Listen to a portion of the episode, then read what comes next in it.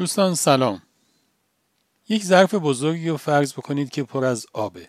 یه شیر آبی هم بالاشه که همینجور شور و شور از توش آب توی این ظرف میریزه.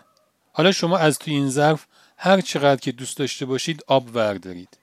این ظرف هیچ وقت خالی نمیشه. ولی کافیه که اون شیر آب بسته بشه.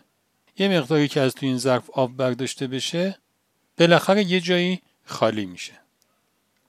یه مالکی بود توی یک شهری که یک باغ بزرگی داشت. باغ اینقدر بزرگ بود که همه اهالی شهر اون رو میشناختن.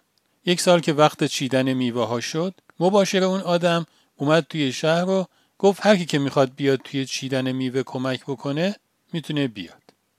خیلی از صبح اومدن مشغول چیدن میوه شدن. بعضیا هم ظهر اومدن و بعضی هم بعد از ظهر و حتی بعضی عصر. همه می‌دونستن که کار به اندازه کافی هست.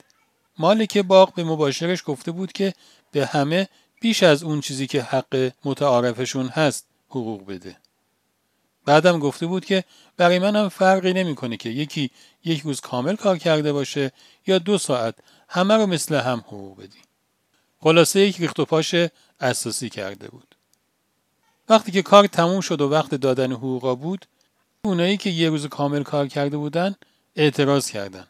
گفتن چرا ما باید به اندازه کسایی که مثلا دو ساعت سه ساعت کار کردن حقوق بگیریم؟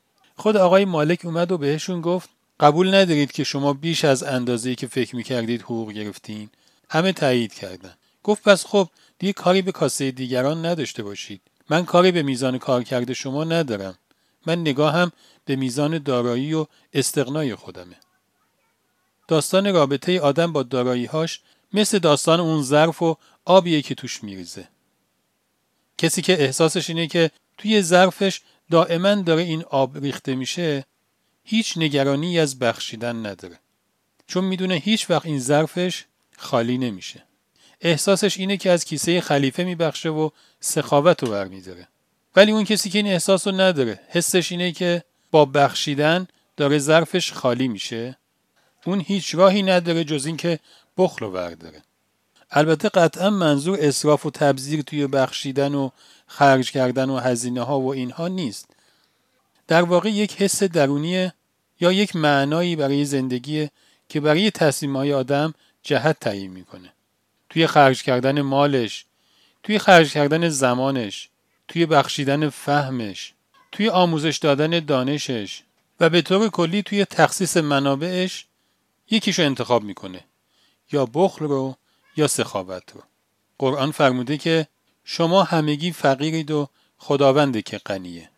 کسی که این آیه رو باور بکنه اون وقت احساسش اینه که با همه وجودش وصل به قنای پروردگاره.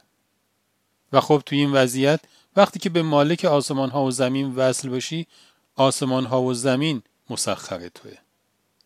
خدا نگهدار.